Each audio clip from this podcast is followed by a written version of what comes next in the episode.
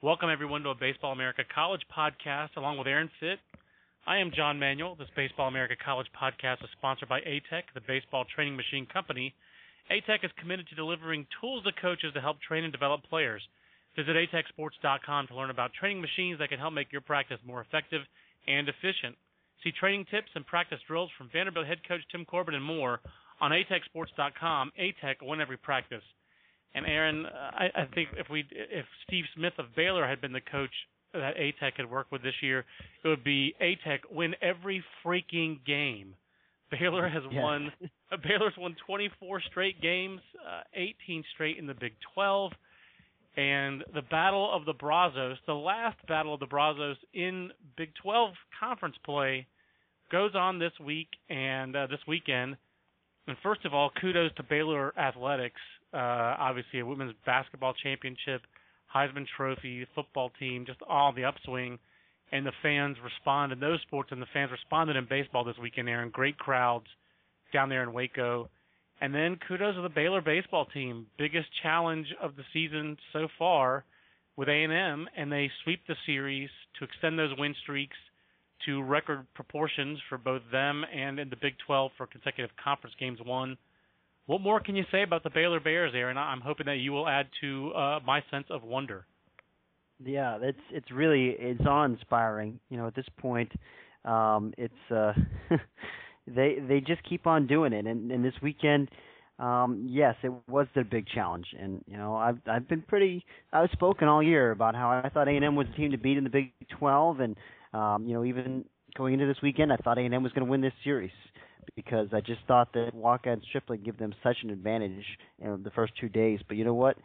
Um, Baylor beat the those guys, and it's because they got better pitching. You know, Josh Turley was better than Michael Wacha, and and uh, in particular, Trent Blank was better than uh, than Ross Stripling, who was very good. He only gave up one run on Saturday, but um, you know, Trent Blank and and, and Josh Turley are, are two guys that they don't blow you away with stuff. They don't have nearly the stuff that Wacha and Stripling have. Uh, but they just win, just like Baylor does. I mean, it's just uh, it's it's really remarkable. Um, I do think that that you know one point that that Steve Smith made this past week in our weekend preview was that you know this Baylor team they don't blow you away in any facet, but if they have one area that's above average, as he put it, it's their offense, and it's because they don't let up one through nine. Um, you know, and, and I think it, it helps a lot that Josh Ludy has really had this breakout year as a senior, and uh, um, you know he had all the home runs last week against Kansas State, and then this week he had another home run to kind of get them going on Sunday. Uh, you know, you're not going to have a better at bat than that. A 14 pitch at bat, fouled off 10 straight pitches, and then hit a home run against uh, Rafael Pineda. I mean, it's uh, you know, it's guys like that that have just stepped forward. Lawton Langford that have stepped forward th- this year and really um, become a very good player. And you know, Nathan Orf and, and and Dan Evett who had a big hit on Sunday to give them the lead for good. It's just you know a different guy. It seems like every night. Some of the same guys. Uh, but uh, they're they're they're a darn good club and they're playing with incredible confidence right now and uh, I can't believe that they swept A and M. I mean, uh, you know, it's one thing to win 21 straight against uh, the lesser teams in the Big 12, but I think to sweep A and M is just uh, it takes it to a different level. It really does. They definitely took it to a different level. Five and a half game lead now in the Big 12, Aaron, and it's hard to imagine, um, you know, Baylor not being a top eight national seed. I don't want to get too far ahead of myself, but um, I, I just think the ramifications of of this sweep need to be taken into account a little bit. And if you look at the rest of Baylor's schedule, I mean, this is I mean, I, you imagine they're going to lose a game here or there. It is baseball. Usually teams lose games. Uh, but in the conference, uh, they kind of take a break this weekend. They finish up at Oklahoma, and with a series that's you know two thirds of it are at Texas. And Oklahoma certainly is playing well. You figure with five of your last six games on the road against Oklahoma and Texas, you know Baylor's probably going to struggle in one of those games. But I mean, their offense, uh, like you said, like you wrote about, in a year where uh, you know we had the midseason trends report come out, uh, what a, either last week or the week before? Was the week before? Was it not? I think so. So about a week and a half ago, so the NCAA's snapshot of of Division One baseball and just how offense is basically at last year's levels. Even though I thought the anecdotal evidence was that it was you know, the bats were a little better and offense was up a little bit. Uh, the the physical, the hard evidence is that it's not. Uh, we're at 2011 offensive levels, And when you have a physical, older uh, offensive team like Baylor, and you catch the ball and you're competent at pitching the ball as well, it just seems like it makes such a big difference, Aaron, because they're so much more yeah. offensive than their competition. I completely agree. I think that's a great way of putting it, and you know, it's starting to seem like that's how you win in college baseball now. Is you have a physical, older uh, lineup, and uh, and you don't need special pitching. I mean, just look at last year. You know, look at UCLA with with Gerrit Cole and Trevor Bauer, and you know, I mean, all the arms that they had, and and they couldn't hit, and and they didn't win a regional. And and now you know they're older and more physical offensively, and their pitching isn't special, and and they're a better team. Arkansas. You know, and, and I think that's Arkansas. Aaron. Arkansas is another great example. A team that just isn't really hitting. Um, I mean, I feel like they've got some veterans and they should hit, but for some reason they just don't. Uh, and it doesn't even matter how good their pitching is. You know, they're they're they're not they're not really winning. They've lost three out of four series. So I think that's it. I think that it's more important now in college baseball. Look at Central Florida, another team that really stands out for the, for their uh, for their their you know having a bunch of older guys in the lineup, physical guys. It's an offensive team, and and you know they're they're really having a great year. Yeah, uh, you don't need you don't need to be special on the mound anymore because all you have to do is throw strikes and and you know and and play catch and and you're going to win. I, I couldn't agree more, and I think that we really are seeing that this weekend. But maybe it took this for this weekend for it to really crystallize. But I think you nailed it. You don't have to be special on the mound. You just have to throw strikes and and catch the ball, and uh, and that and that's. You know, I'm not trying to take anything away from Baylor. Uh, I, in fact, I think we're adding to Baylor's uh, resume, and that they're they're they're physical and they can score runs, and uh, that that that makes them very very dangerous uh, for the postseason. Meanwhile, Texas A&M uh, fall 28 and 12, 9 and 6 in the Big 12. Uh, fell seven spots in our rankings. Aaron, is that where we? Yeah, from two to to nine. Yeah. Uh, could have fallen more. Um, you know, their resume versus those Pac-10 team, Pac-12 teams I think it is very difficult for us to separate those Pac-12 teams, so we we didn't separate them. We have them all bunched up. But now yeah. five-game losing streak for the Aggies. They've still got to play Texas, Texas Tech, and then at Oklahoma State to wrap up league play with one uh, non-conference series. Did A&M's hosting uh, possibilities take a real hit? I mean, uh, they've got a yeah. beautiful new facility there. Do, do the Aggies have a shot to host? Uh, clearly, they're not going to be a top eight national seed anymore. That's that's out the window. But uh, how big of a blow is this series uh, sweep?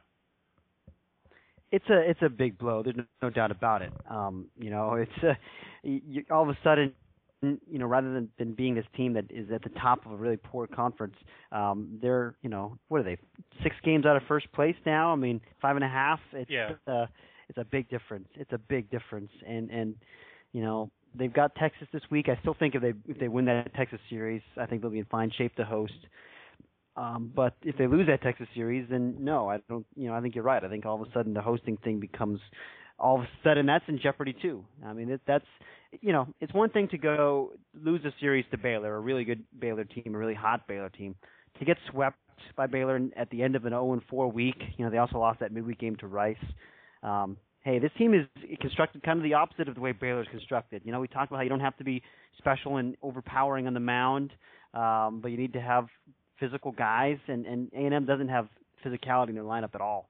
You know, even their best player, Tyler Naquin, um, he's not. You wouldn't use the word physical to describe him. I mean, he can flat out hit. You know, it doesn't matter that he's not physical. But the rest of their lineup uh, is just uh, not imposing and um, you know they've they've got some good players. I mean, I you know certainly I've talked about how much I like Mikey Reynolds and um, you know Matt Juengel's a good player and Jacob House, but I mean it's uh, this lineup isn't isn't nearly the lineup that Baylor has. And uh, it just really stood out this weekend. And not that those were, you know, these weren't dominating wins by Baylor. I mean, it was a couple of two-run games and a one-run game.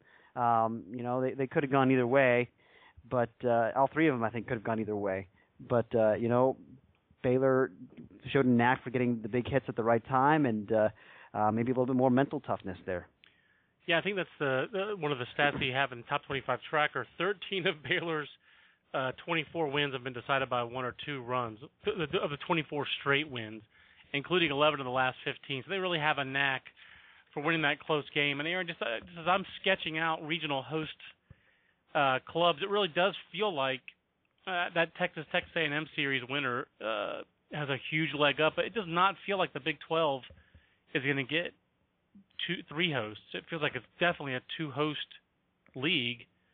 Um, any chance Oklahoma Yeah. can can jump up there to be that team, or I I suppose No, I Oklahoma State's so. making a uh, making a run, but you don't you don't see that? Is it really pretty much as a Longhorn to the Aggies? As as the second host, yeah, Yeah. I think. I mean, there's there's no way. I don't think Oklahoma can get up that high. Although, you know, it, it looked like the the the series this weekend against Alabama State didn't give um, Oklahoma the kind of RPI hit that maybe I thought it would. I think they're still. Uh, what are they? Uh, they're still in the top 60 or so, roughly. It seems like in the in the pseudo RPI. So that's actually good news for Oklahoma that they at least they swept that series. I mean, a loss to one of those games would have really hurt them. Uh, I think they're looking in good shape now for uh, for an at-large spot at least because they've they've gotten hot at the right time. And yeah, they're number 55 in the RPI, so they're doing all right. It's the Baseball America College Podcast with John Manuel and Aaron Fitt. Aaron, uh, so we talked about Baylor with a five and a half game lead in the Big 12, vaulting up to number three in the rankings this uh, this weekend. But Florida State still number one, uh, 24 game win streak or not for Baylor. We can't uh, jump them over Florida State, considering the uh, Seminoles are 19 and two in the Atlantic Coast Conference, have not lost a series all year, and uh, 33 and seven. Still our number one team. Really, the only blemish for them is the two midweek losses, basically to Florida. Otherwise, Aaron, uh, Florida State's been close to perfect, and uh, obviously a pretty big weekend when you're Florida State when you can sweep Miami. Uh, we'll talk about the Hurricanes and their struggles in a minute. Uh, an injury depleted Miami team this weekend, but uh, so what can you do if you're a Florida State? You just take care of business, and that's what they did. Uh, two dominating wins, and then uh, their bullpen comes through on uh, on Sunday in a close game, uh, as does their offense. Uh, Florida State just kind of steady as she goes there, and even with James Ramsey slumping at least a little bit, just coming back to earth a little bit over the last month or so, Florida State just Yeah. keeps on uh, keeps on uh, dominating, and they have a, a six-game lead now in the Atlantic Coast Conference. I mean, they're, they're about as locked for a top eight national seed as any team in the country, aren't they? Oh yeah, there's no doubt about it. Especially since I, you know, I don't feel like the remaining schedule really presents a lot of challenges at this point. I mean, I think they're they're just they just got a stranglehold right now over the ACC. Uh, it's uh, you don't see a team win the ACC with this kind of distance.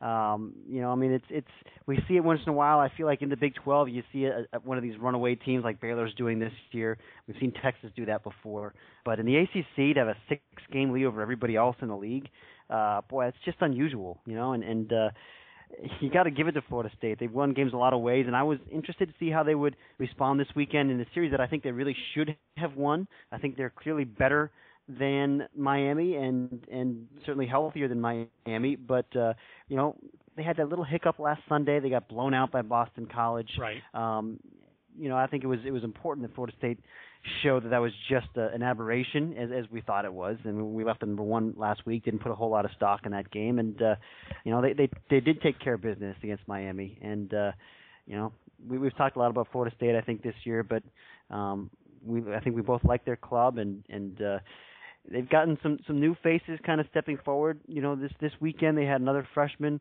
um, Holland, I think it was, uh, with Yeah, a big John hit Holland. Yeah. uh, in John Holland, and, and you know had a nice game in support of another freshman, Mike Compton, on Saturday. So I mean, it seems like there's you know they've had a lot of different guys contribute at Florida State. Yeah, and then and then Holland had another big game on Sunday, so it seems like they keep coming up with uh you know with new guys, and uh you know the seven run inning for Miami on Sunday, and Florida State just it seems to me that's their biggest strength is that they were just completely unfazed by they're just unfazed by anything that other teams do. It feels like uh they pretty much worry about themselves. That's the way that coaches tell teams, you know, worry about what you can control, that kind of stuff. They seem like they're that kind of team, and again, I think that goes to with the exception of their pitching staff, they are uh, pretty much a veteran team. Mean, that we talked about their veteran infield all year. We, you know, we're just talking about some freshman contributions, but they, when push comes to shove, Aaron, they're veteran bullpen, veteran infield, obviously the senior leader and, and Ramsey out in center field. This team doesn't get rattled, and doesn't panic, and again, they're that older physical team that allows them to have success with in the BBCOR era. Exactly. Yeah, I, I think that makes a, a big difference. They did also have a freshman uh, shortstop. I think the the big key we'll see now is uh, how serious I guess his injury is. The Justin Gonzalez he left Sunday's game after only one at bat. Uh, I, I haven't seen a report on on his health. I just noticed that in the box score yesterday on my phone, and uh, uh, we'll see how he, you know, because uh, you could ill afford to lose a, a veteran shortstop who, you know, is as physical and uh, offensive and consistent defensively as Gonzalez is. But I mean, obviously Florida State has some cushion, as we talked about, uh, six-game cushion in the ACC. The two second-place teams overall in the league behind them, Aaron, are North Carolina and NC State. Uh, North Carolina with a series loss this weekend at home to Georgia Tech. Let's focus on the the positive aspect of that first. That is Georgia Tech, obviously, with the positive. Uh, Georgia Tech was seven and eleven coming in uh, to the to the weekend in the league. Uh, nine and twelve still isn't great, but that's got to be a pretty big boost for Georgia Tech. Uh, does that put them from off the bubble to on uh, off the bubble for the tournament to in the tournament on the on the better side of the bubble now, Aaron? I think so. Yeah, I think you'll see that switch probably in tomorrow's stock report, um, with with Maryland probably sliding back out after they got swept this weekend by somebody. Uh, who did right. they play? Was it Wake?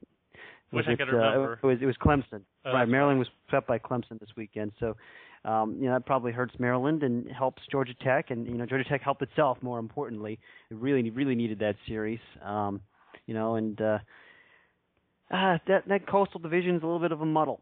I mean, North Carolina slides into first place by itself, kind of by default, as Miami gets swept, and you know, it seems like these teams are just beating up on each other now. I mean, uh, you, you know, Virginia is up and down, up and down. It seems like, um, you know, they they they did get swept by North Carolina last week. They bounced back this week, won a series at Duke. You know, they they have swept Wake Forest, which and it's you know Wake's had its own Ups and downs. its, its own ups and downs. I mean, it you know last week it beat Georgia Tech, which just beat North Carolina, and I mean you know Clemson, and it's just if you, you this is one of those leagues where if you try to use the transitive property to figure out who's best, you're going to drive yourself crazy because they just they just they're all beating up on each other. with the exception of uh, with the exception of Florida State, the very notable exception right. of Florida State. Feels like next Right. weekend, Aaron, this Clemson Georgia Tech series is just going to be huge. Very quietly, because they haven't been in the rankings, Clemson's gotten hot, and uh, they did have the series loss at home to NC State, which you know is one of the big reasons why NC State feels like they're you know kind of you know uh, secure. Uh, again, tied for second in the league, they're very secure of being in the tournament. But Clemson's now only one game behind NC State and North Carolina at 12 and 9. These back-to-back sweeps of, uh, you know, with a sweep this week, I should say, of Maryland. Before that, they swept that series at Duke. So they've they've won a couple. Of, they've swept a couple of road series, granted against kind of, you know, not top teams, but they, you know, Virginia couldn't sweep Duke uh, on the road. Uh, we've had a, a couple other teams that have gone to Maryland and haven't fared well in the league. Uh, talk a little bit about Clemson. I mean, we had them as a preseason top 25 team. Um, are they starting to? What's helped them right the ship a little bit? And are they? Could they put themselves into a? Not. I listen. They're going to be. Listen, they're going to make the tournament now. Uh, could they do anything to put themselves in the in the hosting conversation? I don't see it. I, I think they're they're too big of a hole to dig out of. I mean, I suppose uh, you know if, if they run, they pull a Baylor here and don't lose again, then yeah, Right. they'll probably host. But right. I mean, you know, the series, the schedule ahead does does give them opportunities. You know, they're they have Florida State at home. Um, you know, if they let's say they win that series, let's say they, you know, they they go to Georgia Tech next week and, and win that series, and they also have a road series against Wake Forest. So I mean, that's the thing for Clemson. The schedule does open up a little bit with with with opportunities, I should say. I mean, it's not it doesn't get really easy for them. Right. Uh, I think it's a more challenging finishing stretch than a lot of ACC teams have. They also have three against College and Charleston, which is a quality series. Um, you know, at this point, I think Charleston is looking like uh, um, potential two seed in a regional. I mean, that kind of a year. They're having a nice year. So, um, you know, it's uh, the, the the opportunity is there for Clemson. They need to get hot, and and you know they they've been playing better of late. Certainly, you know, Duke and NC State. Uh, uh, or Duke and Maryland, rather nice road sweeps for them. Uh, they they did lose that home series against NC State last weekend. So every time you, you start to get excited about Clemson, it seems like they take a step back. But right. um, but, but there's some nice things on their resume now. They are going to be in, in regional. It sure seems like, barring a real collapse here. Um, I don't know. I mean, I I still don't think that they're they're a great team. I mean, I think they're they're they're okay, um, but uh, they've gotten I think better production of of late. um, from the the bottom half of their order, which had been kind of a gaping hole. Um, this weekend, uh, you know, John McGibbon and Spencer Kieboom and you know Brad Felder and, and Jason Stolz, those guys, uh, I think they they had better weekends, uh, which is going to be a key for Clemson because they just you know they need more production out of those guys. To me, Aaron, it seems like the the defining characteristic about the ACC is that uh, just outside of Marcus Stroman, who was on the last place or second to last place team in the league, there's not a dominant Friday starter in this league. There's some Mm. there's some pretty good Friday starters. Kent Emanuel's obviously pretty good, but North Carolina has lost four of his last five starts. You know, NC State's best starter doesn't start on Fridays. Carlos Rodon goes on Saturdays. Florida State doesn't have a Sean Gilmartin. It's just the whole staff there is solid and and the, and the bullpen. You know, Kevin Brady is good for Clemson, but he has one win. Uh, you Wake Forest, Tim Cooney is good, but he's kind of like Stroman. He's really good, but he's on a team that's just okay. They're just not a dominant Friday. You know, Florida, Virginia, Branden Kline, good. Although we saw him bad this weekend here, but he can't carry a team. They're just there's real. You know, Marcus Stroman to me is so far and away the best Friday guy in this league. It's not a lot of aces in the a- ACC. It's just more. Uh, yeah, it, it really stands out. I guess Buck Farmer. If I had to pick the second best Friday starter in the ACC, I might pick Buck Farmer. At uh, at You might be Tech. right. You might be right too. I mean, you know, I, I think Brandon Leibrandt has been really actually consistent for Florida State. I mean, he's just a freshman, you know, and he doesn't blow you away. But uh, if you look at the numbers, they're probably they're probably up there pretty good. He's beaten a lot of good teams and matched up with people. But um, but you're right. I mean, I think uh, you know on paper you you'd think maybe it might be Emanuel, but he hasn't been uh, results wise. And you know, Farmer, I think that's probably the choice. I think it is Buck Farmer. By default, Buck Farmer. Congratulations and then poor Dusty Isaacs. I should never show up to a Dusty Isaacs uh, start again. I saw him against NC State, and I don't think he lasted four innings in that one. Then I saw him against North Carolina on Saturday, and he gave up eight runs in the first, and that was a hoochie mama kind of game. Um, just You know, not, and- just and- not good.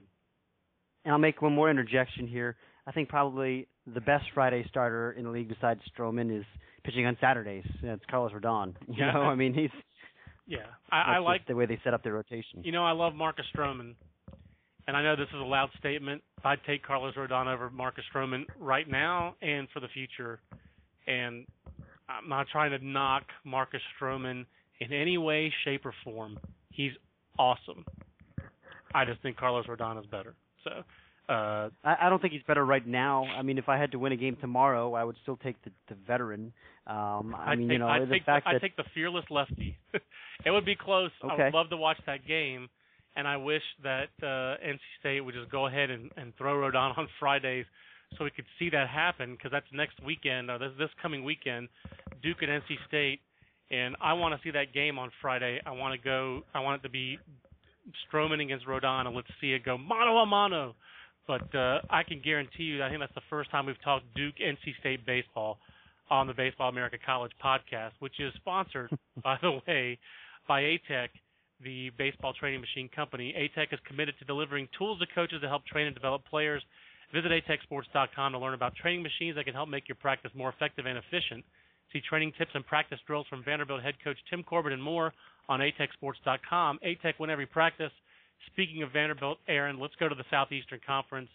The big showdown was Kentucky against LSU, and the Wildcats uh, win it again.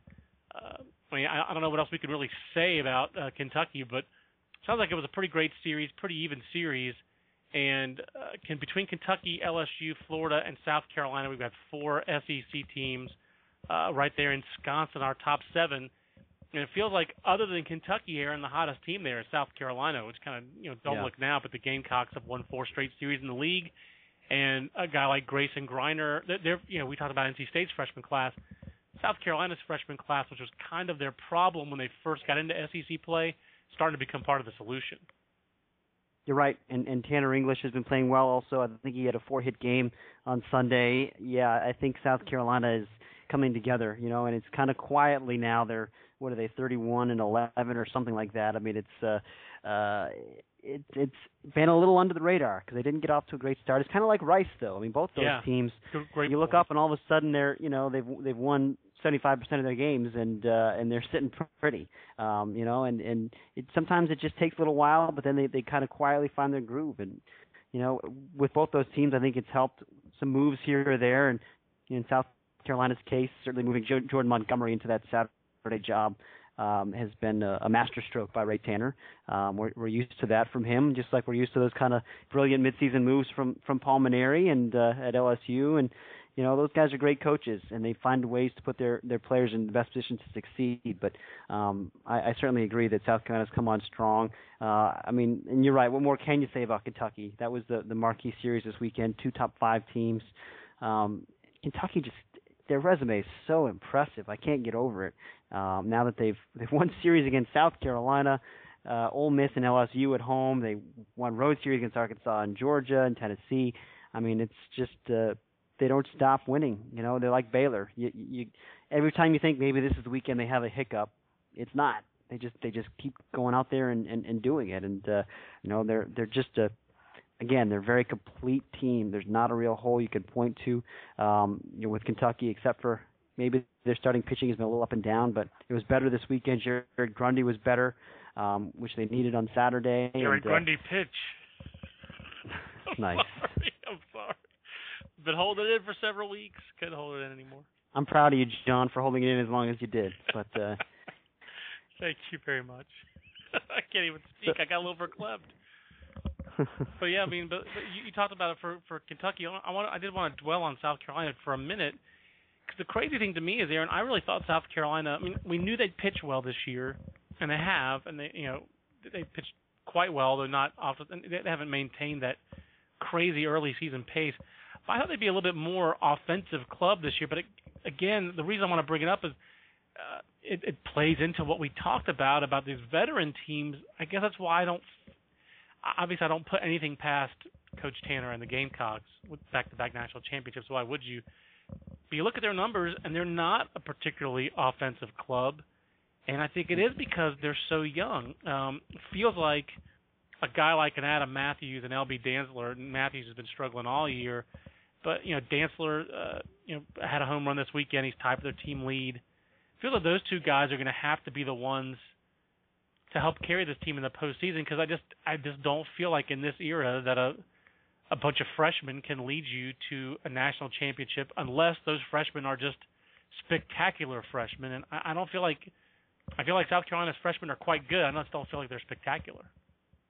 Yeah, and you know, I don't know if it's something we've talked about on the podcast or not. I know it's something we've we've talked about on or or off the podcast, but it's it's it's so striking to me the difference between college baseball and college basketball, where you you have these one and done teams like Kentucky, filled with freshmen, just really talented guys that can come in and out talent everybody and win the national title. Right. You, that you're never going to see that in college baseball. No, I think because, you're right. Uh, because you have to mature physically. You know, it's just not one of those games where freshmen are going to come in and dominate. You have to adjust to the longer season, uh, and that's a big adjustment going from 30 odd games to 56 just in the regular season before you even get to the postseason.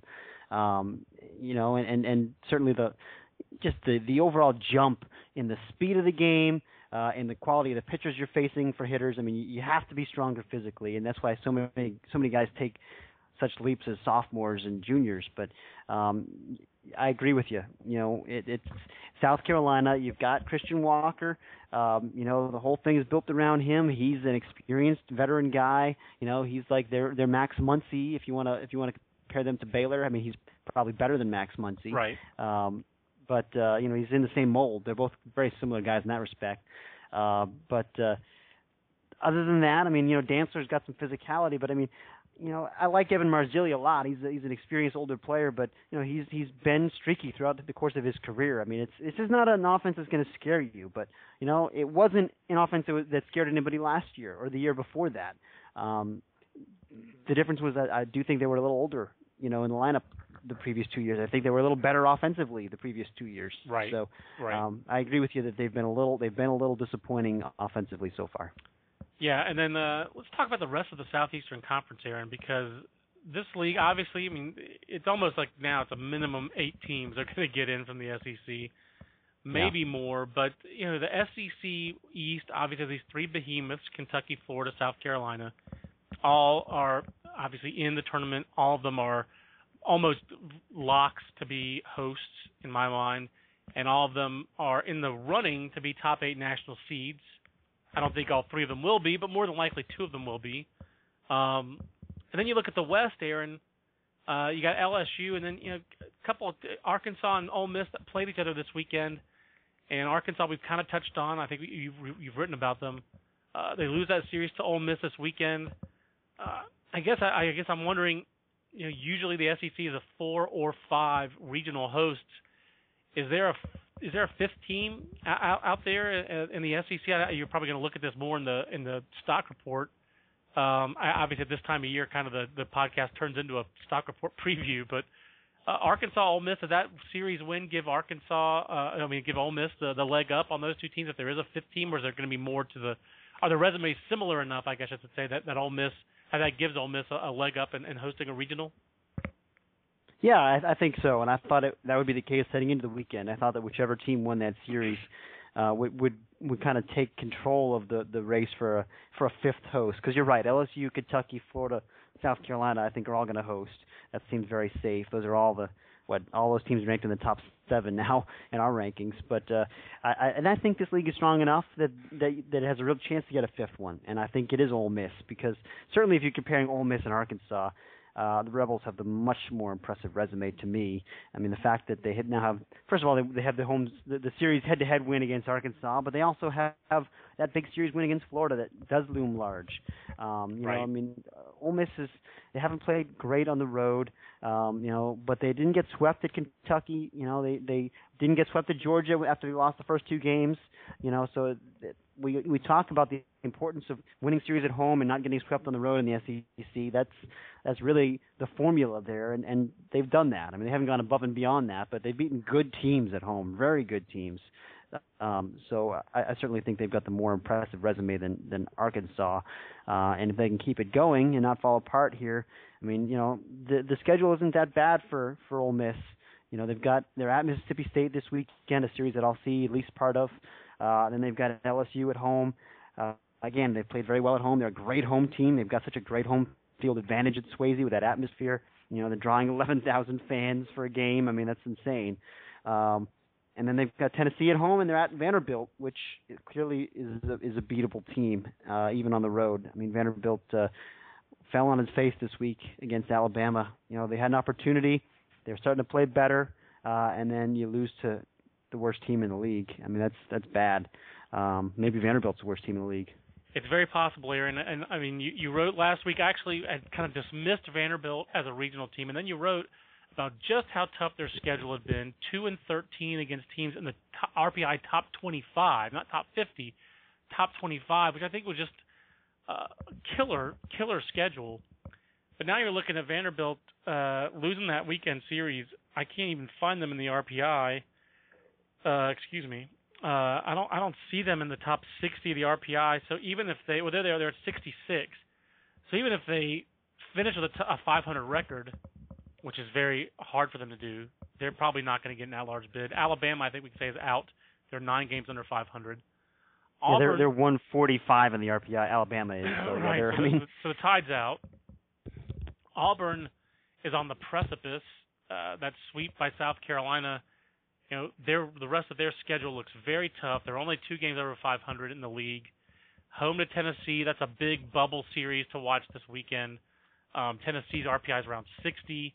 You know, the Vols, Dave Serrano's got them in the hunt for an at-large bid, but they have to win that series, I think, at Auburn if they're going to, you know, be in position. And Auburn's the Tennessee and Florida series to bookend uh, the, their next four weekends eh, are at home in the middle at Georgia, at Arkansas that's not going to be easy. So Auburn, you know, really has to finish strong, and even Mississippi State's not necessarily securely in, uh, Aaron. Right. So, and we talk about the SEC as a, you know, eight teams feel like their birthright. I still feel the rest of the bubble is soft enough that they're going to be eight SEC teams in, and maybe a ninth. But it's certainly not a done deal. Am I correct in saying that, or or is it a done deal that there's a not, you feel like they're secure with nine? I, I think they're going to get nine because, as you said, the bubble is soft, and I feel like seems like we've been saying that every year now for the last few years. The bubble is soft, and then you know some teams, some some conference favorites, some these mid majors get upset in their tournaments, and all of a sudden there's less at large bids to go around than you thought there were, and the SEC doesn't get as many teams as you expect. I mean that's happened the last few years. The SEC hasn't gotten as many teams as we thought it would. You know, last year LSU getting left out. Right. Um, was it two years ago that was it two years ago that Kentucky was uh, on the wrong side of the bubble uh, ultimately? Feels like Uh, there's if been a wrong, an. SEC team on the wrong side the last couple of years. You're right. Yeah.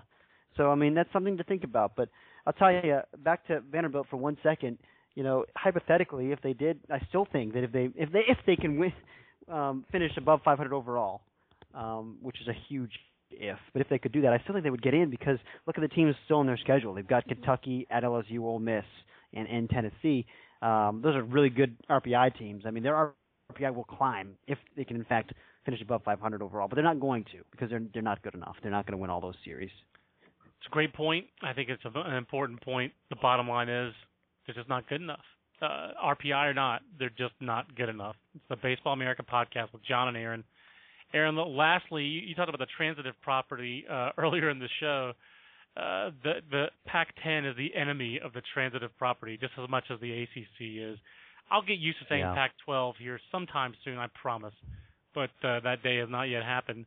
Um, Aaron, Arizona leading the Pac-12 now, but UCLA, Oregon, Stanford, Oregon State, all one loss back, which is kind of crazy. As is Washington State. I should not leave the the Cougs out of this, um, especially since uh, you always call me Johnny Cougs, so I, I love the Cougs.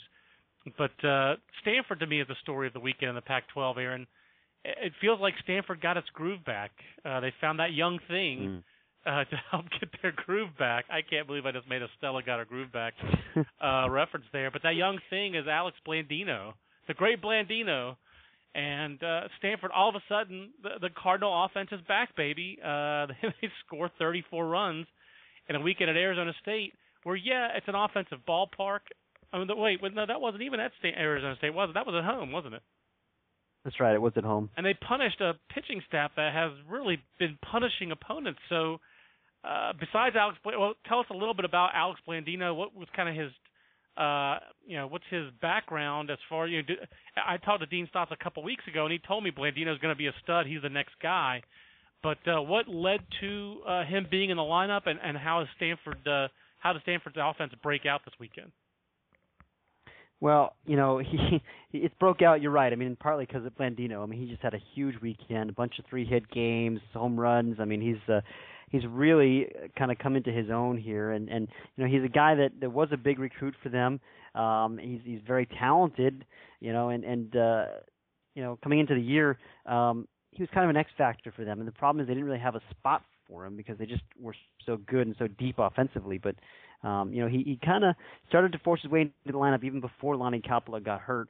Um, he was playing some, and uh, you know, kind of a DH sort of a role. And then this weekend, uh, you know, they're they're now they're without Lonnie Kauppila, who uh, you know at shortstop, so they slide Kenny Diekroeger to short.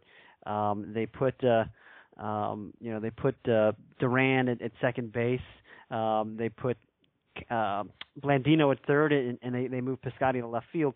Now Blandino is a guy that I've had scouts tell me he's going to be a first round pick in three years. I mean, it's a legit talented guy who's um, you know who's uh, has got a really short swing and um, just knows how to hit. You know, He's a local really, it's- guy. it's, I mean, he's a San Jose guy, so kind of a the Stanford allure was pretty strong. It sounds like with him.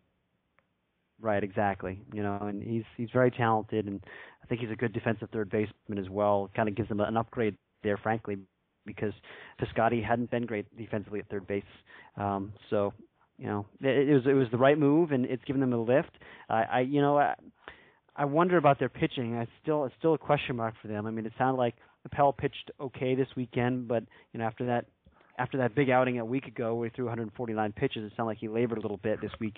What a shock! Um, you know, stuff stuff wasn't as electric. I mean, Brady Rogers apparently wasn't good either, from what I heard, but uh, he got lit up. But they moved AJ Vanegas back to the bullpen, where originally I think they kind of hoped uh, they kind of hoped he could make a good closer, and maybe that's that's going to be his role. I mean, he had. You know, he'd seemed like he'd found a home in the rotation. That Sunday spot, he pitched well there. Um, the last uh, week or two, I think. Uh, right. but you know he he he pitched in uh, Saturday's game and Sunday's game against the Sun Devils. Um, pitched very very well in both games, and uh, they needed somebody to stabilize the bullpen, so they didn't have to you know leave their ace out there for 149 pitches. So um, I I guess that's a good thing if if he can hold down that role.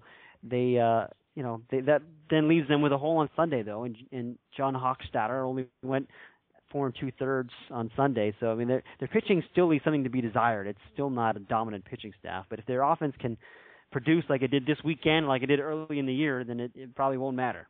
It's really amazing to me when you look at their staff because outside of Appel and Mooneyham, who are two you know experienced power arms on the weekend, both those guys have a lot of strikeouts. The rest of their staff, they just don't strike anybody out. It is, yeah. it, you know, but again, it, that doesn't seem to matter if you throw strikes throw strikes. You know, the, my my Wayne Graham impersonation is pretty much just throw strikes, or I got to go wash my soaps. You know, that's pretty much it.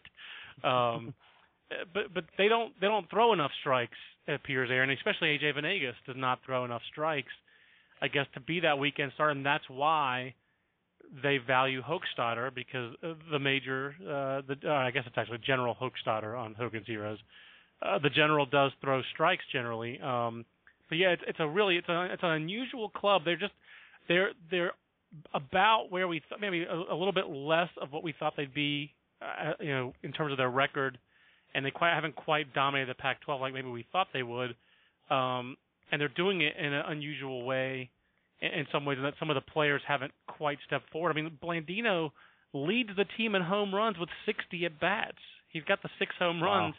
I mean, as physical as the rest of their team is, and the fact that guys like Wilson and Stewart and Piscotty, you know, have hit some home runs. Regira have shown some power, but Blandino's got got more home runs than all those guys. It's a mm. it's been an unusual year for the Cardinal. And then, like you said, then you have Brett Michael Doran, uh, who's kind of moved into the uh, the spot at second and plays a Kauppila, and he's starting to contribute a little bit. So uh, their depth has come into play in a positive way. So just a very unusual year for Stanford in terms of who's getting it done, but I still feel like they're an Omaha team in terms of talent. Do you still feel that way, or do those questions about the pitching make you wonder if they're still an Omaha team?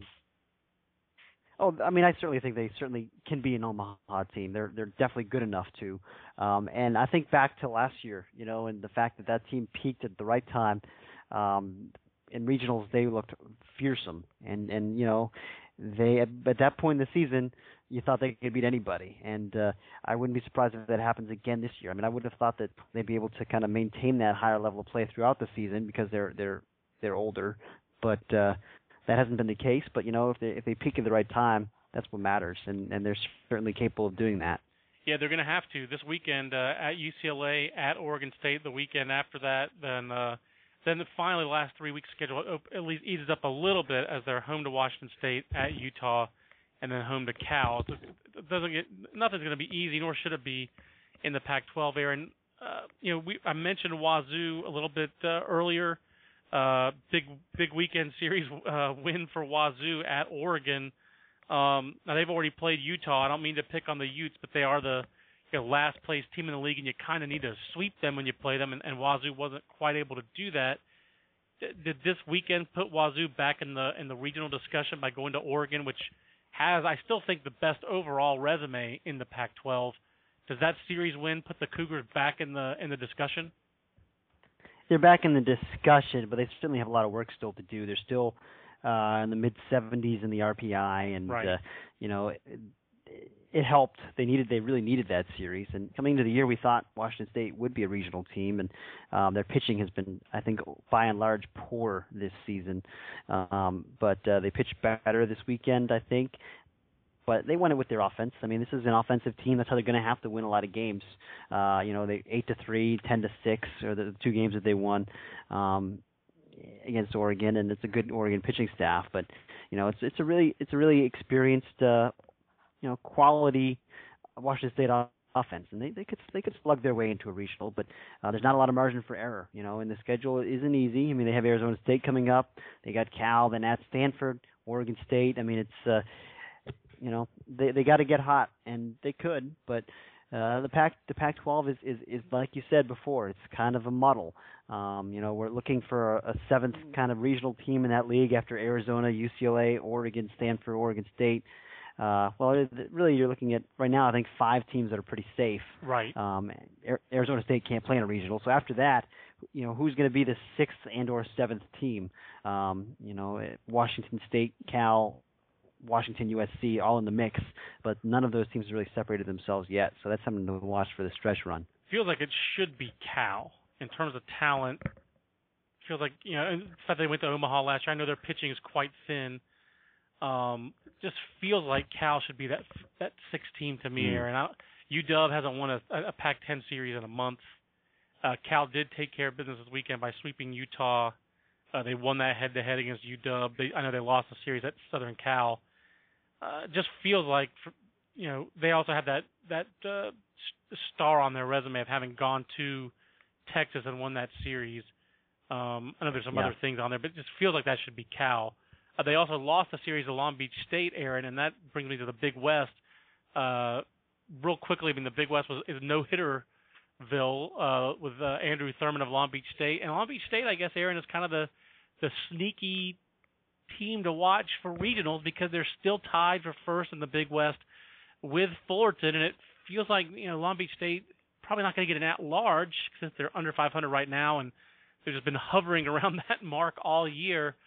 But they got a shot to win the Big West. Do you think they can win the Big West? Uh, it feels like if they could take care of business against Northridge, Davis, and Pacific, all winnable series for them. They don't even have to mm-hmm. win that series with Fullerton to uh, they may not have to win that series to to win the league. Yeah, I think they probably will because you know it's not the Big West is such that it's not like anyone's going to really challenge Fullerton between now and the last weekend either. I mean, they've got right. Pacific, Santa Barbara, and Riverside, and there's just not a lot of good teams in this league. Um, I, I think it will ultimately come down to that last weekend. But you know, Long Beach does have a chance to get an at-large, even if it doesn't win this thing, because if they can finish over 500, their RPI isn't bad. I mean, it's you know yeah, mid fifties right now. Yeah, they're they're they're in the they're in the neighborhood, uh, and and they've really gotten hot at the right time. I think they've won what five straight series now, starting with at Wichita State, at Cal Poly, at Riverside, so three three road series in a row. Then home against Santa Barbara and Irvine. Um, showed a lot this weekend by coming back to win a series after getting no hit on Friday. Um, I think they won the they won they won in walk off fashion uh, I believe on on Saturday against Irvine. Um, you know, and, and then uh, which kind of turned the tables on the teams what have been what teams have been doing to them all year long. I mean, Irvine has lost a, I mean, Long Beach rather has lost a ton of heartbreakers this season. Yeah, it's kind of it's kind of crazy. So, um, you know, they uh, they this team's been through it, and they played a tough schedule early on. Like you said, they beat Cal. Uh, two out of three very early. They went up to Oregon and got swept, and then came home, played Arizona State. Had Fullerton in a non-conference. So I mean, they, they've played a very rigorous non-conference schedule, and they're still around 500. They're they're they're playing well in in, in the league. You look at their talent, and it doesn't really impress you. Um, they're a very mediocre offensive team, kind of par for the course in that conference. One but, home uh, run. I mean, um, one home run. I know they play yeah. at Blair Field, but one home run. Come on. Yeah, that's right. I, I'm I'm just throwing this out there. I expect Johnny Bakakis to to drop a home run sometime. How good is Johnny Bakakis? What is, uh, you know, I don't know that he's a home run hitter. I mean, I, you know, that's not. Uh, it's just not the identity of this team. Oh They're my God. obviously. Come on, give me a throw me a bone here. His name is Bakakis. That's a great name. We don't even have to. Nafaskata, Johnny. this is a family podcast. You watch your mouth. We've gone off the rails of the Baseball America College podcast. Uh, but last, Aaron, I do want to talk a little bit about Conference USA because, uh, kind of like some of these other leagues, uh, you know, we, we we're, we're talking about the, the Big 12 where we're searching for, we were been searching for that fourth regional team. It looks like it's going to be Oklahoma. Talking about the Pac-12 where we're searching for like that lock sixth team, SEC, like the who which bubble team wants to get come forward there. In Conference USA, it feels like UCF, Rice, which you know the Golden Knights now lead the league. Uh, kudos to them. Back-to-back series wins against Southern Miss and then sweeping Tulane this weekend in New Orleans. That's that's not always easy to do. Tulane had been playing well. Uh, I had a couple people in the southeast tell me like you know Tulane's a little bit better than you're giving them credit for. You know, yeah, better. They're you know I had coaches in that league tell me that boy, you know Tulane's better than their 92 RPI. Uh, one coach told me you know Tulane's going to win that series. I think Tulane's going to beat UCF. No, UCF goes out there and sweeps it. Uh, looks like they're positioning themselves, Aaron, as a as a regional host, which would be a first, I guess, for the Golden Knights. You're right. Right now, uh, you know, you got to figure they're they probably passed Miami in the pecking order in that state. Uh, Miami's been up and down. Now they're banged up. So I mean, it. Uh, I don't know. I mean, it's it, the competition for those last few regional host spots is going to be is going to be tight, but uh, certainly Central Florida has taken care of business now the last two weeks, um, winning those road series against Southern Miss and Tulane back to back. Uh, a really big series for both of those teams. I mean, for Southern Miss and Tulane, if they were going to make a, a run at regionals, they I think they kind of needed to, to beat UCF, and they they couldn't do it. Um, you know, the Knights have been winning games with their pitching in addition to their bats. I think the fact that uh, you know they won uh, they they lost a 16 inning one one nothing game last week against Southern Miss and then they come back and, and win a one nothing game this Friday against Tulane. Uh, and then you know in, in each case they went and, and outslugged and, and kind of bashed the other team on Friday and Saturday. Um, they this is an offensive team, but uh, I think their pitching is is peaking at the right time as well. Yeah, and then Rice, uh, as you've written about and you've talked about with uh, uh either to me or on the podcast, you just feel like it's another Rice second half revival uh, that's on its way, and uh, they, they're certainly playing that way. And then East Carolina, you know, again we've we've heard nothing but really solid things about East Carolina. They're just not a there's not a series win where you could kind of hang your hat on ECU to have put them in in the rankings yet. Uh, they did lose their series at UCF, and and they did lose the series at Rice. Maybe if they'd had one of those uh, games, one of those series at home, and had won one, they, they'd probably be in the rankings. Um, but yeah, they've got still have Tulane uh, left, and they still have to go to Southern Miss but it feels like East Carolina is a very secure, very solid third best team in this league. Um, yeah. Is there a fourth regional team in the in Conference USA right now? I don't think so. I mean, it. You know, you thought maybe Tulane had a chance, but for Tulane to to to make a run, they just you know they had to start winning series against these good teams, and uh, they lost the Rice series a couple weeks ago. Uh, they lost the they got swept now by UCF. I mean, I suppose if you know if they if they go to East Carolina and, and win that series, uh, if they they beat Southern Miss the week after, you know maybe the RPI will be in range, but I don't know. I I don't see it right now. I, I feel like it's still just a three bid league. And Southern Miss is kind of out of that as well, which there's no there's no it's very understandable why Southern Miss is kind of on the outside looking in right now. Yeah, they have to go to Marshall, but yeah, they still have to play East Carolina. They still have to play at Tulane, and you know two thirds of the rotation is that they expected to be there is not there from last year's academic stuff with uh, Thompson and uh, I'm sorry, I forget the other uh, Jeffrey Thompson. And Thomas. Jeffrey Thomas, and the other guy's last name is Thompson. So Thomas and Thompson. Right. Uh, two thirds, you lose two thirds of your weekend rotation. You're not going to be as good as uh, you planned. Uh, there are very few programs that can overcome that. So uh, I kind of understand why Southern Miss is a little bit down this year, but uh, feel that that's a three bid league, Aaron. You know. Yeah, you're right. And and Southern Miss is young. I mean, I think they're going to be very good in time. But you know, it's it's noteworthy that Southern Miss is probably going to miss regionals this year. I mean, maybe they, you know, maybe they'll get hot in the conference tournament like they've done before, uh, and keep their streak going. But this team's been in regionals every year, um, you know, since I've been doing this. I think now it's what is it, eight straight years that they've uh, feels like it. Uh, they've been in something like that. They've had they've got a nice streak going. So um, you know, one of the at least one of those years they they needed to get the automatic bid to get in. Um, so maybe that's what they do this year too. But they don't strike me. I mean, you know, I, I just think Rice and UCF are a clear cut above everybody in this league. With East Carolina as the clear cut third team, um, and these other teams just strike me as just okay. And it feels like again, uh, a great freshman class.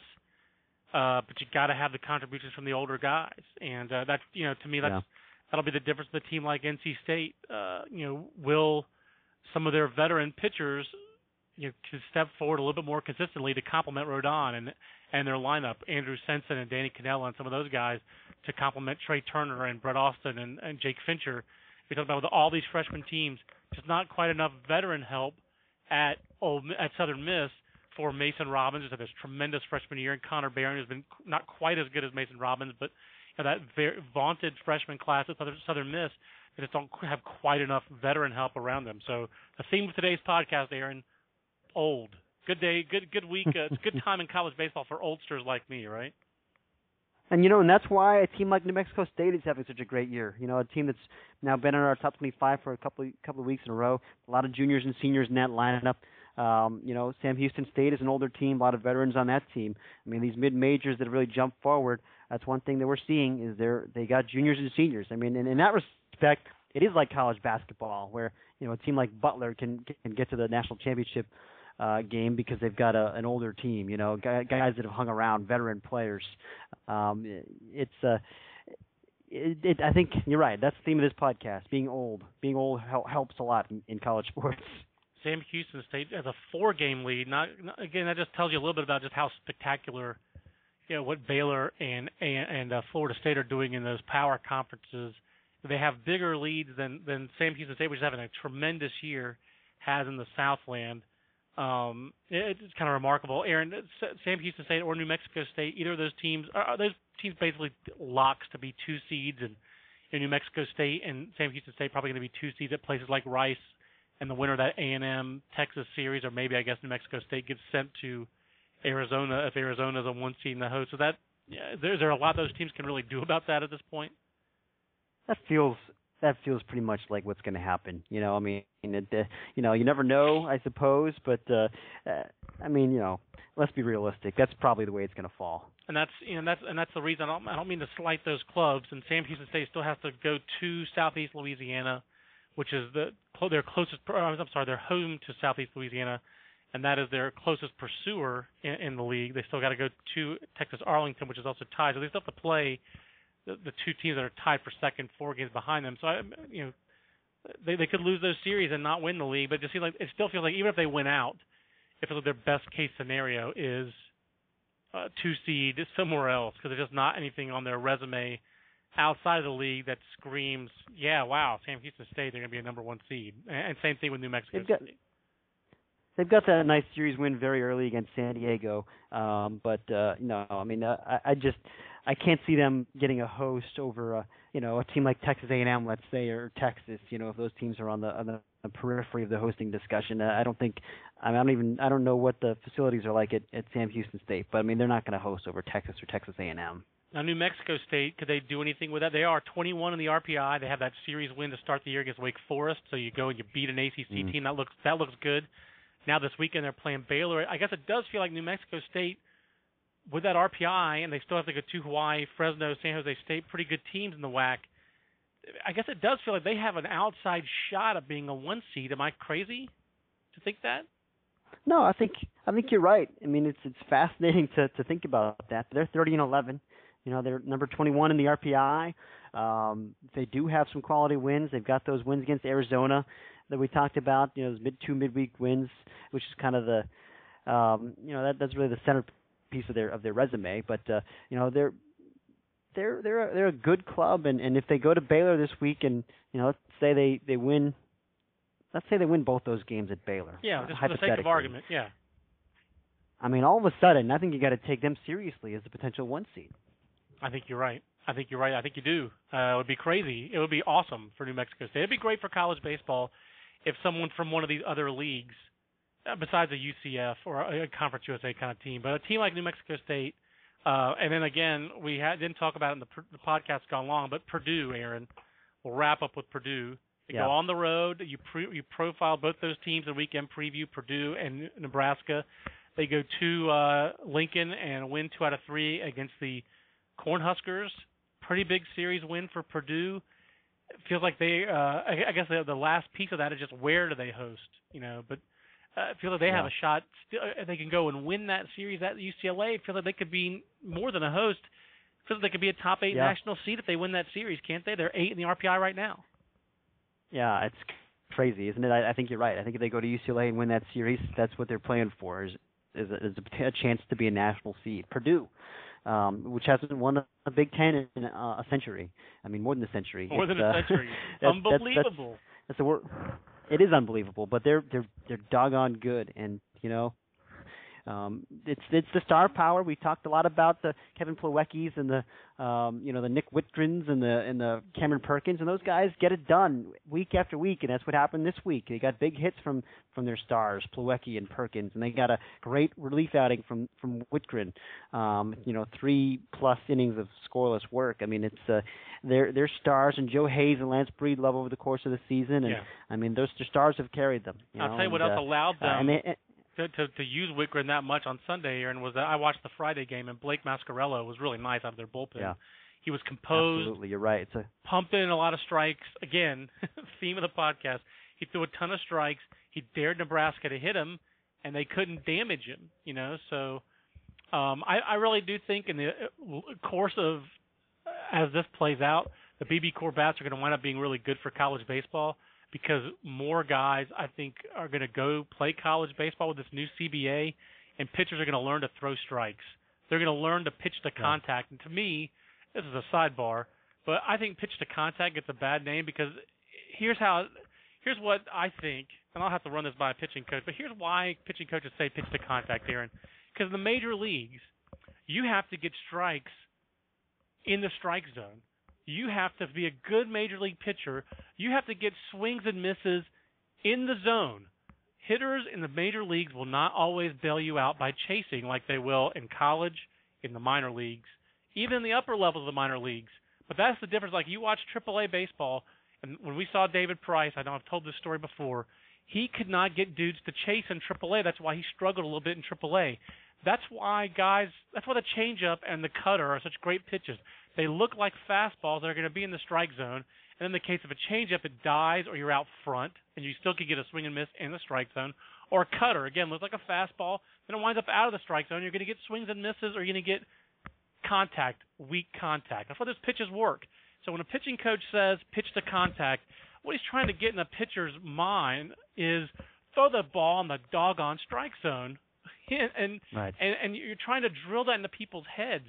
And the BBCOR bat, more than anything else in baseball, probably in the last 40 years, will drill that into a young pitcher's head of throw strikes, pitch to contact, which really means throw the ball in the strike zone, because you'll be rewarded for it. So hopefully, long term, that's what comes out of this BBCOR bat era is Yeah. young pitchers learn to throw pitches in the strike zone and to pitch to contact. And the best way to throw strikes is to throw fastballs. And hopefully, it, it's a And- cumulative effect that you throw more fastballs, therefore you command the fastball more, therefore you hopefully throw with better velocity because you're throwing more fastballs. And hopefully, in the long term, it builds on itself. I wonder if you you know have seen any evidence of that or heard any evidence of that in the last two years. But it just feels like pitchers like that who throw more strikes and you throw, you're rewarded more for throwing more fastballs. It feels like in this Yes. era. Exactly. And you know what else is is pitchers still need to learn that it's okay to throw the ball in the inner half and challenge hitters inside. That's I mean, and you've got a guy like Mark Mark Appel who's who's you know who's got incredibly electric stuff and he's he's had a nice year but he hasn't had the kind of dominant year that you'd expect a guy with his stuff to have and it's partly I think because he doesn't pitch inside. Everything is away, away, away, away, away all year long. Yeah. Uh, he doesn't he doesn't own the strike zone. I mean, with these bats especially, and with uh, you know with any kind of bat, if you're throwing in the, the mid to high 90s, That's right. challenge the hitter, go inside. I mean, and you know you can do that with a mid 80s fastball in college baseball, and, and have a lot of success if you can locate. And that's that's again uh, just locally, provincially, that is what makes Stroman and Rodon so special. I really think if you had top five pitchers in college baseball, those are two of the top five for me. And uh, Mm. Stroman this year might be number one. Um, I don't know who's the best pitcher in the game to you right now, Aaron. Who's the best pitcher in college baseball this year? Not best season, best It pitcher. might- I think it probably uh, might be Marcus Stroman. John, I think I think you're I think you're right. I think that's who I'd go with. I mean, Kevin Gausman's in that short short list. Uh, he owns the strike zone a little bit more than Appel. If I had to, I, I think right now, if I'm taking a college pitcher number one, if I'm to me that, and we've talked about that. I know we're, I know I'm going on a tangent now and going too long, but got me on a roll, so it's your fault. but Appel, you just dogged on Appel, and I think those are legitimate criticisms of Mark Appel.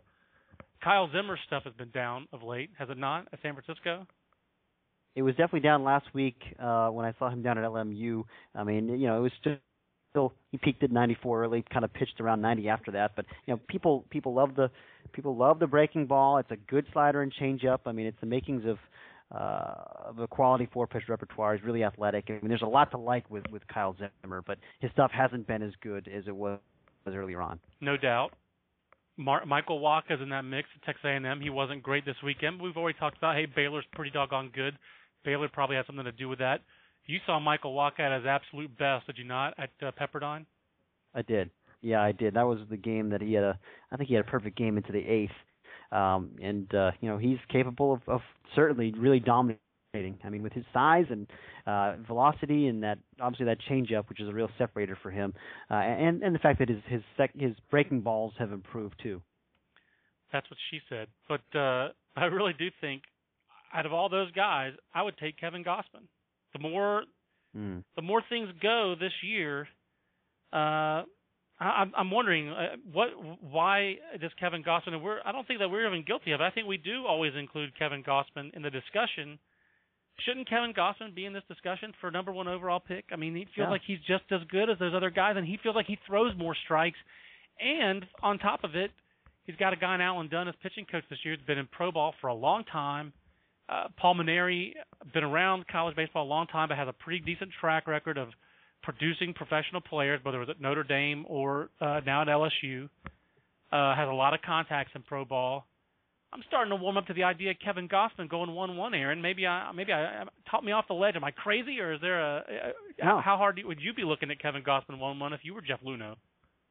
I mean, he's just as good as any of those guys, and maybe better. I mean, as you know, the thing about Gausman is that he he's not always dominant either. I mean, I feel like he's had several of these games where he's gone, you know, seven innings, eight innings, given up four runs. I mean, he's had a I feel like a number of games where he he's he's he's he's been hit a little bit. You know, I mean, it's not like he's really overpowering hitters, and that's the problem is there isn't really a guy out there who's having a, a Trevor Bauer kind of a season or David Price when he was a junior, or right. the Strasburg. I mean, there's there's the, none of the top guys are having top of the line seasons. I think Marcus Stroman is having an, an an elite season, regardless of his his win loss record. I mean, that just shows you how flawed that stat is because Marcus Stroman has been utterly dominant uh, week said, after you know, week after week. Gausman does have 88 strikeouts in 69 innings. I mean, yeah. he's he's given up some hits.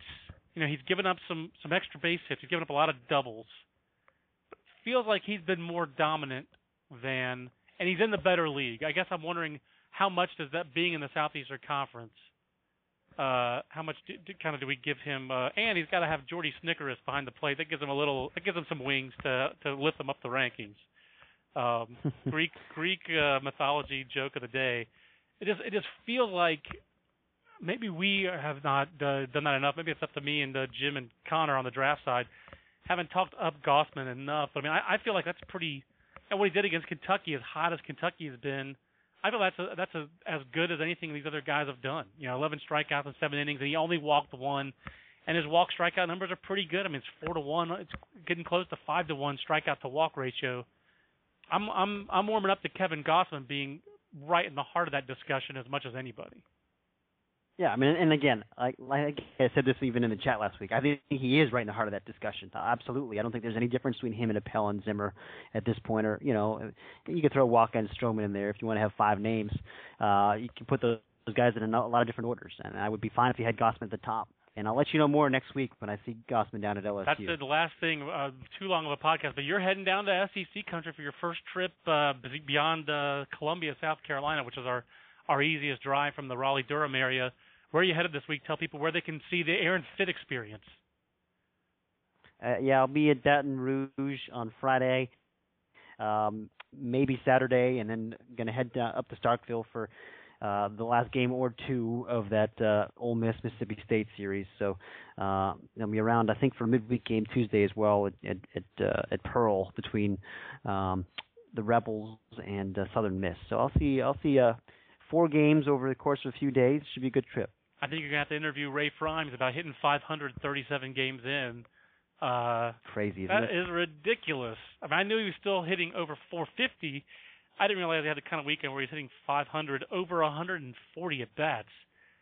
That's uh, that's first team All America territory. That might be uh, that's Dave Magadan yeah. territory. Where that is, I think Dave Magadan uh, didn't he hit 513 back in uh, 1983? Maybe he hit 481. I think you're right, John. Something like that. I think uh, Dave Magadan is the last time I can remember a dude having that kind of a year. I do know uh, sticks out to me that my first year at BA in 1997, my first college season, uh, that I believe Adam Kennedy hit 479 at Cal State Northridge. I still think that's a, he, he may have actually hit. There may have been a dude who hit 481 like at Fordham since then, but that's kind of the peak. I, and actually, I guess the year before, uh, I think Pat Burrell hit 484 as a freshman.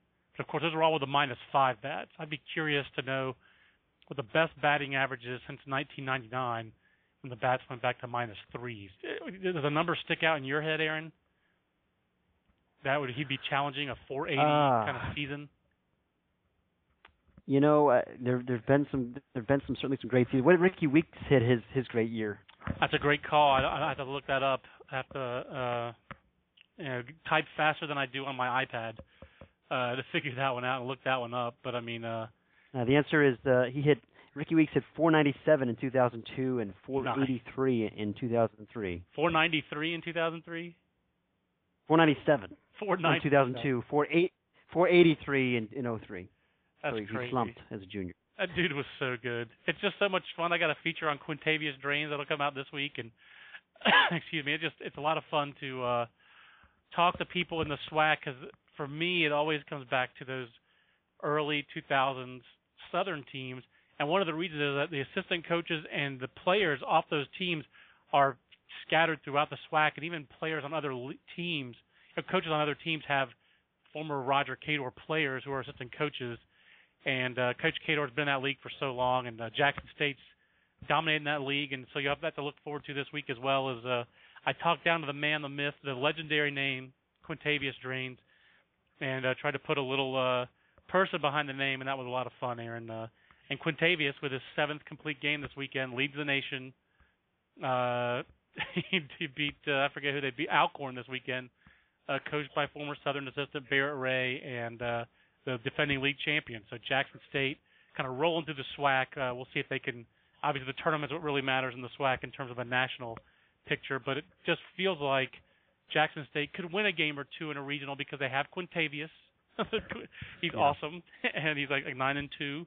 And then they have this five foot eight uh, Des Russell, five foot eight right-handed pitcher, the Bahamian Marcus Stroman, as I'm going to call him from now on, uh, who is their other. He's their number two starter, and these two guys are been very competitive and they've really dominated the SWAC. And I think that you have two starters like that, it makes things interesting yeah. uh, when you get into the postseason. And, and but, uh, go ahead. And, and they and they they steal a ton of bases as as usual. They just put a lot of pressure on you with their speed, um, you know, and and that's uh that's a separator for them as well. I think. I agree. No, it's hard to you're gonna you're gonna have a hard time getting scouting reports on Omar Johnson's club in Jackson State, and uh, I think they're going to be competitive. Yeah, I think they're to be more.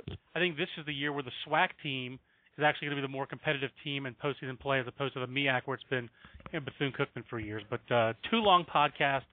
Aaron, I got rolling the last 20 minutes, started pacing around. I don't know why, but uh, got I got to, I got all geeked up, and I, I appreciate you playing along. And Aaron, you're going down to SEC country for the first time this weekend. You got to be geeked for that trip. Yeah, I'm I'm fired up. It's going to be a lot of fun. Uh, I've been waiting to see the new Alex Box Stadium for a long time. It's uh, way overdue. So uh, I am fired up, John. Not as fired up as you are at the end of a podcast, pacing around the room, but uh, but close. Well, uh, eat some gumbo for me, and remember that this Baseball America College podcast is sponsored by ATEC, the baseball training machine company. At ATEC, we're committed to delivering tools to coaches to help train. And my screen just went out on my iPad. We're committed to delivering oh, no. tools to coaches to help train and develop players. Visit atecsports.com to learn about training machines that can help make your practice more effective and efficient. See training tips and practice drills from Vanderbilt head coach Tim Corbin and more on atecsports.com. ATEC win every practice. For Aaron Fitt, I'm John Manuel. We'll see you next time on another loopy edition of the Baseball America podcast. So long, everybody. Everybody in your crew identifies as either Big Mac Burger, McNuggets, or McCrispy Sandwich, but you're the filet fish Sandwich all day. That crispy fish, that savory tartar sauce, that melty cheese, that pillowy bun. Yeah, you get it every time. And if you love the filet of fish, right now you can catch two of the classics you love for just $6. Limited time only. Price and participation may vary. Cannot be combined with any other offer. Single item at regular price. Ba da ba ba ba.